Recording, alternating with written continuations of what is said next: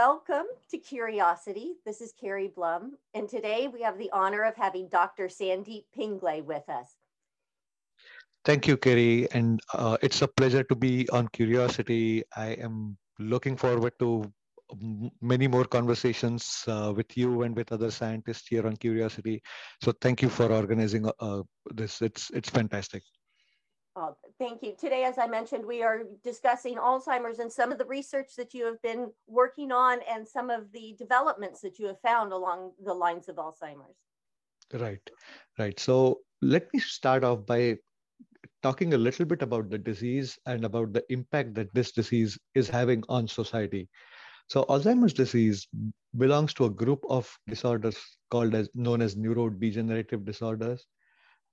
Uh, this this broad category of disorders includes other neurological disease, diseases like multiple sclerosis, like uh, amyotrophic lateral sclerosis, Parkinson's disease, and Alzheimer's is, of course, I mean, all of these are debilitating. They have uh, a huge impact on human life and and on the and on society as a whole. But Alzheimer's is one of the most common is in fact in the united states it is the most common form of neurodegenerative dementia. And if you look at in terms of numbers just in the united states in 2020 there have been 5.8 million americans who age uh, with uh, of, of, of age 65 or older who have alzheimer's disease. So that's a huge number and overall, all over the world, there are more than 50 million people with dementia, primarily Alzheimer's disease, but also some other dementia. So it's in terms of sheer numbers, it's, it's an overwhelming number of patients with uh, this disease. Oh, tremendously impactful number. Exactly. And as the population is aging, right? I mean, we're seeing a more and more aging population. These numbers are expected to go up. And they're saying in the uh, research is saying that in the next two decades, you, you would expect to see almost these numbers almost doubled. So yeah, this is in terms of numbers. And, and the other aspect is uh, in terms of available treatments for these disease. There's there's not a curative treatment available for this disease. So whatever treatments are out there approved right now, they they control the disease to a certain extent, and then basically the patient progresses, and uh, that's it. There is there's no recourse at this point. So urgently, I mean, new treatments, more effective treatments are urgently needed for this disease. That is definitely an understatement at this point um, and going through these different stages. Tell me a little bit about uh, what you are doing at Cure Science and some of the, the different drugs or, and uh, that we were able to repurpose or looking into to utilizing or drugs that have been used. Right. So just a little bit about the disease a pathophysiology, if you will. So as you know, basically a healthy adult brain has more than or, or, almost 100 billion neurons and then they talk with each other right? They make these connections that are known as synapses. So these synapses basically allow transfer of information between different neurons in the forms of uh, the, little chemical packets that are transferred from one neuron to the other. And this this uh, communication is known as basically this is a, a, synapse so there are more than 100 trillion synapses in the human brain. I mean these these are again mind boggling numbers but what what these synapses do is they allow the brain to function basically in in big, make, like at the risk of oversimplifying this i'm saying it it allows the brain to function it uh, communicate and do everything that that we do every day. We uh, take for granted.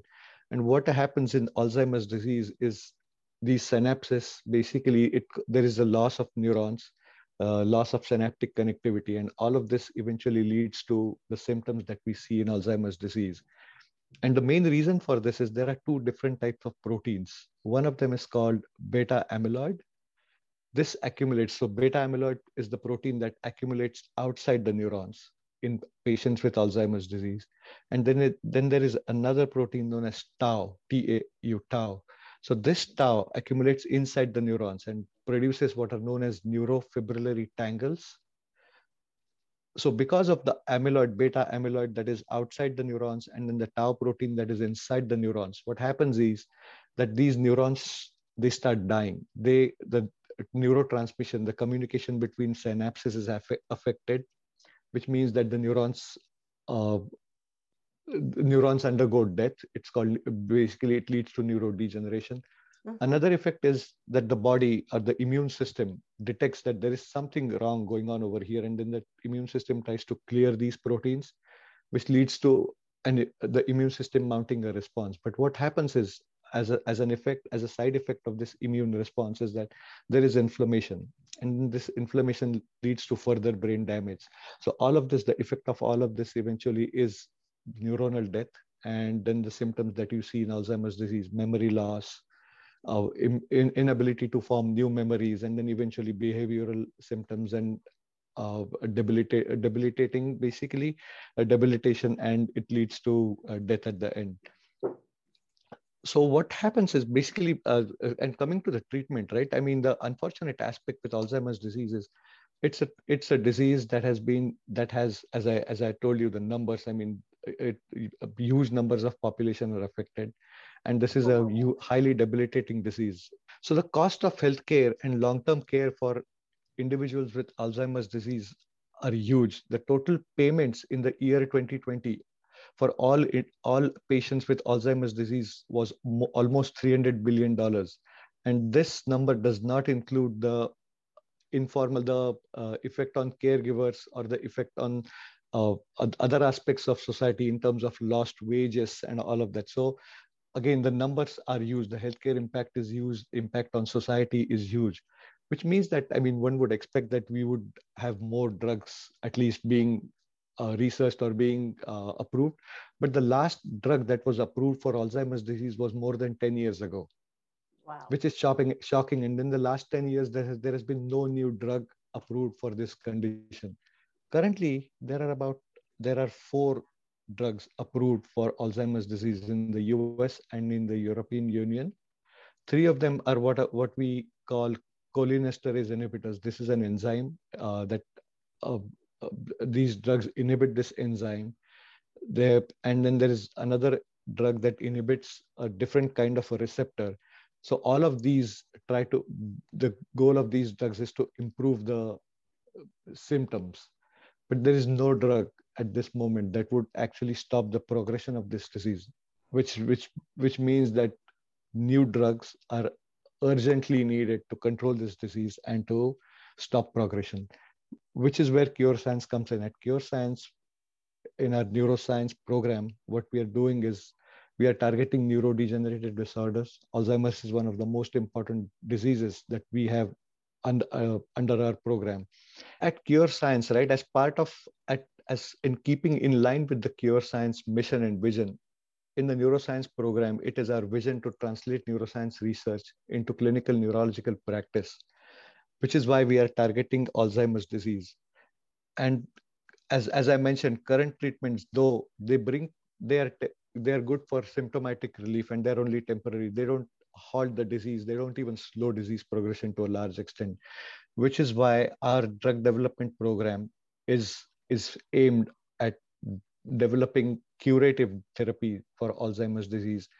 And this is again what we are doing over here is we have we have we are partnering with uh, different collaborators we have matrix teams we are bringing together teams with expertise in uh, in in silico, which means that we are looking at in silico as in uh, we are doing computer simulations to identify the best targets that we could uh, develop a drug against. We are uh, engaging with uh, physicists at uh, the supercomputer center. We are working with biologists. We are working with neuroscientists and this whole team and we are working with immunologists basically we are taking into consideration all these aspects to develop new drugs to target Alzheimer's disease. That's the first prong. The second prong is uh, what we call drug repurposing. Now, as, as we know, drug new drug development is, is, is a long enterprise. It takes about 10 years to develop a new drug and it's an expensive enterprise. I mean, it's really the on an average, it takes about a billion dollars to bring a new drug into market.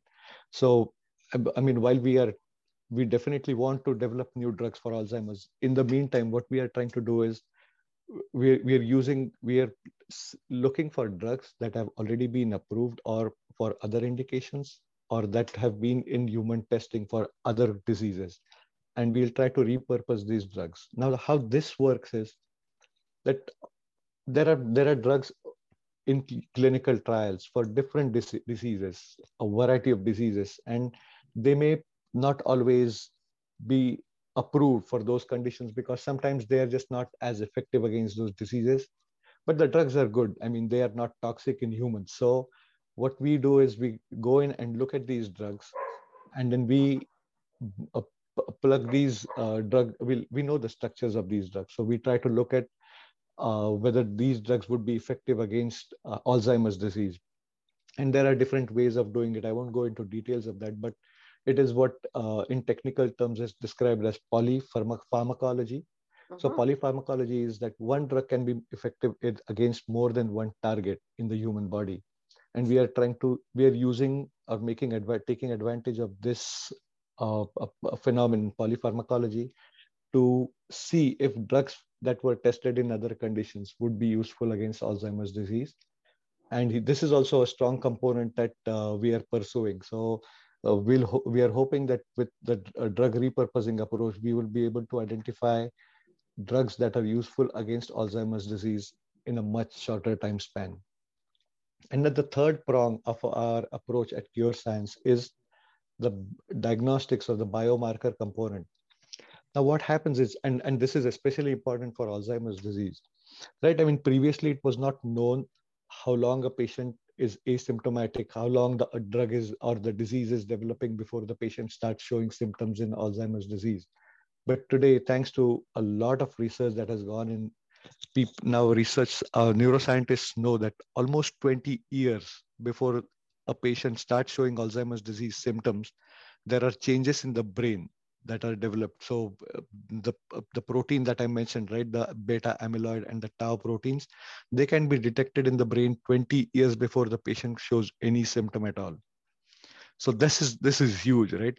Great news. We yep exactly so 20 years i mean this is uh, this is something that can definitely be used now the problem is at this point we know that 20 years before uh, the symptoms first develop a patient can have all of these changes in the brain, but not much is being done because, I mean, for lack of uh, effective drugs at this point. So here's where where biomarkers come in. Now, we want to look at biomarkers uh, from the so biomarkers are again uh, the, at the risk of oversimplifying. Biomarkers are uh, molecules that you can detect in either blood or in in the cerebrospinal fluid or any uh, uh, or there can be even imaging biomarkers. So we can look at ct scans or mris or uh, pet scans and see changes that could predict what is happening with, or what would happen with a particular patient or uh, uh, they would predict or they can uh, help us monitor whether the disease is getting better or the disease is getting worse or it's the same.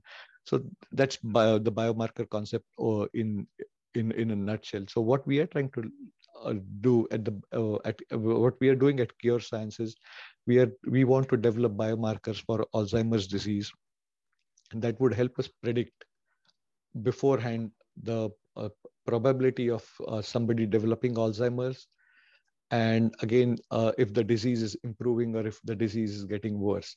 And then the advantage of this is that early before before any symptoms start we may be able to intervene and we may be able to prevent any symptoms from developing at all or we may be able to slow the progression of this disease. So biomarkers from this point of view are really valuable both for detecting a disease preventing it or slowing it down and also for developing new drugs.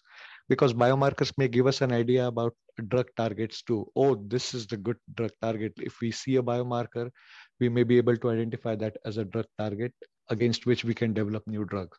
So from this point of view, biomarkers is a critical component actually in modern drug development. So we, this is in in in short the three pronged approach uh, that we are taking at cure at cure science against alzheimer's disease and then the, and the two goals are one is effective therapy right i mean you want to be able to treat this condition and along with that the second very important goal at Cure Science is uh, improving the quality of life because as you know i mean many many alzheimer's disease patients have like a, a, severely degraded quality of life and especially in the later stages of disease. So it's it's both. I mean you definitely we want to develop effective therapies but also improve quality of life. So from both of these points of view it's it's extremely important uh, that we tackle all these three problems the the three pronged approach that we we are taking at cure science do, do you find most of the research being done in the beginning stages of uh, Alzheimer's, or are we able to target all the different um, seven or so stages that go along with Alzheimer's? So uh, typically, I mean, uh, uh, at, at, this point, the the, the approach uh, the approach we are taking is we are we are taking we are looking at samples from patients uh, who have already developed Alzheimer's disease, mm-hmm. and that's uh, to look for to identify to identify targets for Alzheimer's disease, to identify different biomarkers. So at this point, we are uh, targeting uh, the later stage, later. Uh, I mean the the the intermediate and the later stages of the disease. The problem, and and here's the problem, right? This is one more aspect of uh, or complexity of this disease that I I haven't talked about before, is I, I, I mentioned the two proteins, right? The beta amyloid and the tau protein. Yes. Now, and here's the problem the understanding of the disease. Not every individual who has beta amyloid and tau protein goes on to develop the disease. So again, it's not known who, which of those individuals would end up developing this disease and which of those would remain asymptomatic for the rest of their lives. So that's one more aspect in the disease biology that needs to be explored, that needs to be understood in order to develop better treatments, in order to be develop better uh, uh, uh, drug targets.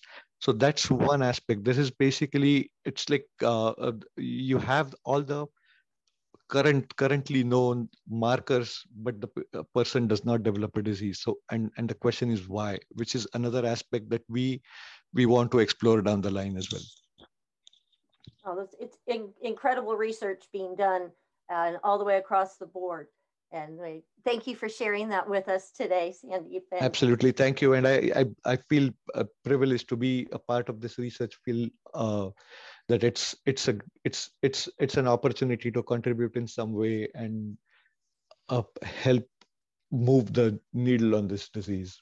And as you mentioned, it, it affects not just the patient itself, but the caregivers, the family, and everybody around them as well um, and the numbers as financially as well as those that are hit is staggering. It's absolutely exactly. staggering. So the it's impressive the research that is being done. What are the next steps in the progress in, in, in moving forward? What are what do you see your next steps and and where do you hope to or how do you hope to accomplish them?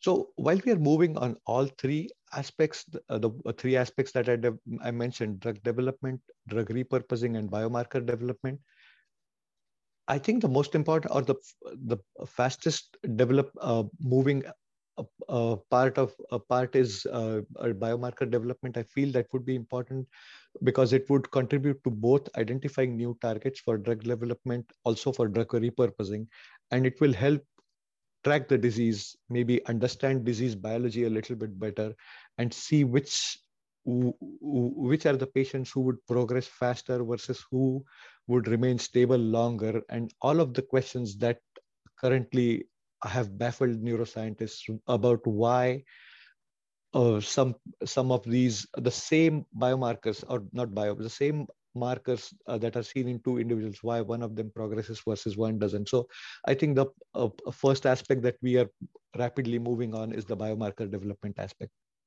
And are you working more in the imaging or more in the uh, blood oh. and, Right. So our our uh, focus is on developing biomarkers in uh, the cerebrospinal fluid and in blood. So uh, and then we are of course correlating those with imaging biomarkers. So we we want to of course have a, a, a, we are developing and evaluating our biomarkers in CSF and blood, and then we look at corresponding images. So for example, PET imaging or there are other imaging data available from these uh, patients and we'll compare them and they would help us understand uh, disease progression, the effect of different kinds of treatments on these bio, on these biomarkers. So that's where we are headed. So we are primarily using cerebrospinal fluid and blood uh, to develop our biomarkers. Excellent, excellent. Well, again, thank you so much uh, for sharing this and, and going through it step by step. And as, as I know there is, or as you have stated, there is not a cure for this. And um, currently, uh, more than 5.8 million people in the US are affected by this at 65 and older, as you have said. And that again is a, a staggering, staggering number. Absolutely, absolutely, and I'm and I'm I hope uh, I'm I'm hoping and I'm I'm I'm really optimistic, and uh, uh, uh that we I can come back uh, at Curiosity uh, sometime soon and have some positive news for you. We look forward to having you again, and Thank you again, Dr. Pingley. It's been a pleasure. Have a nice Thank afternoon. You. Yep. Thank you. Thank Bye -bye. you.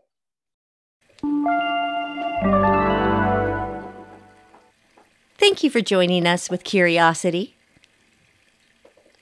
If you'd like more information, please go to our website at www.curescience.org. We'd love to hear from you.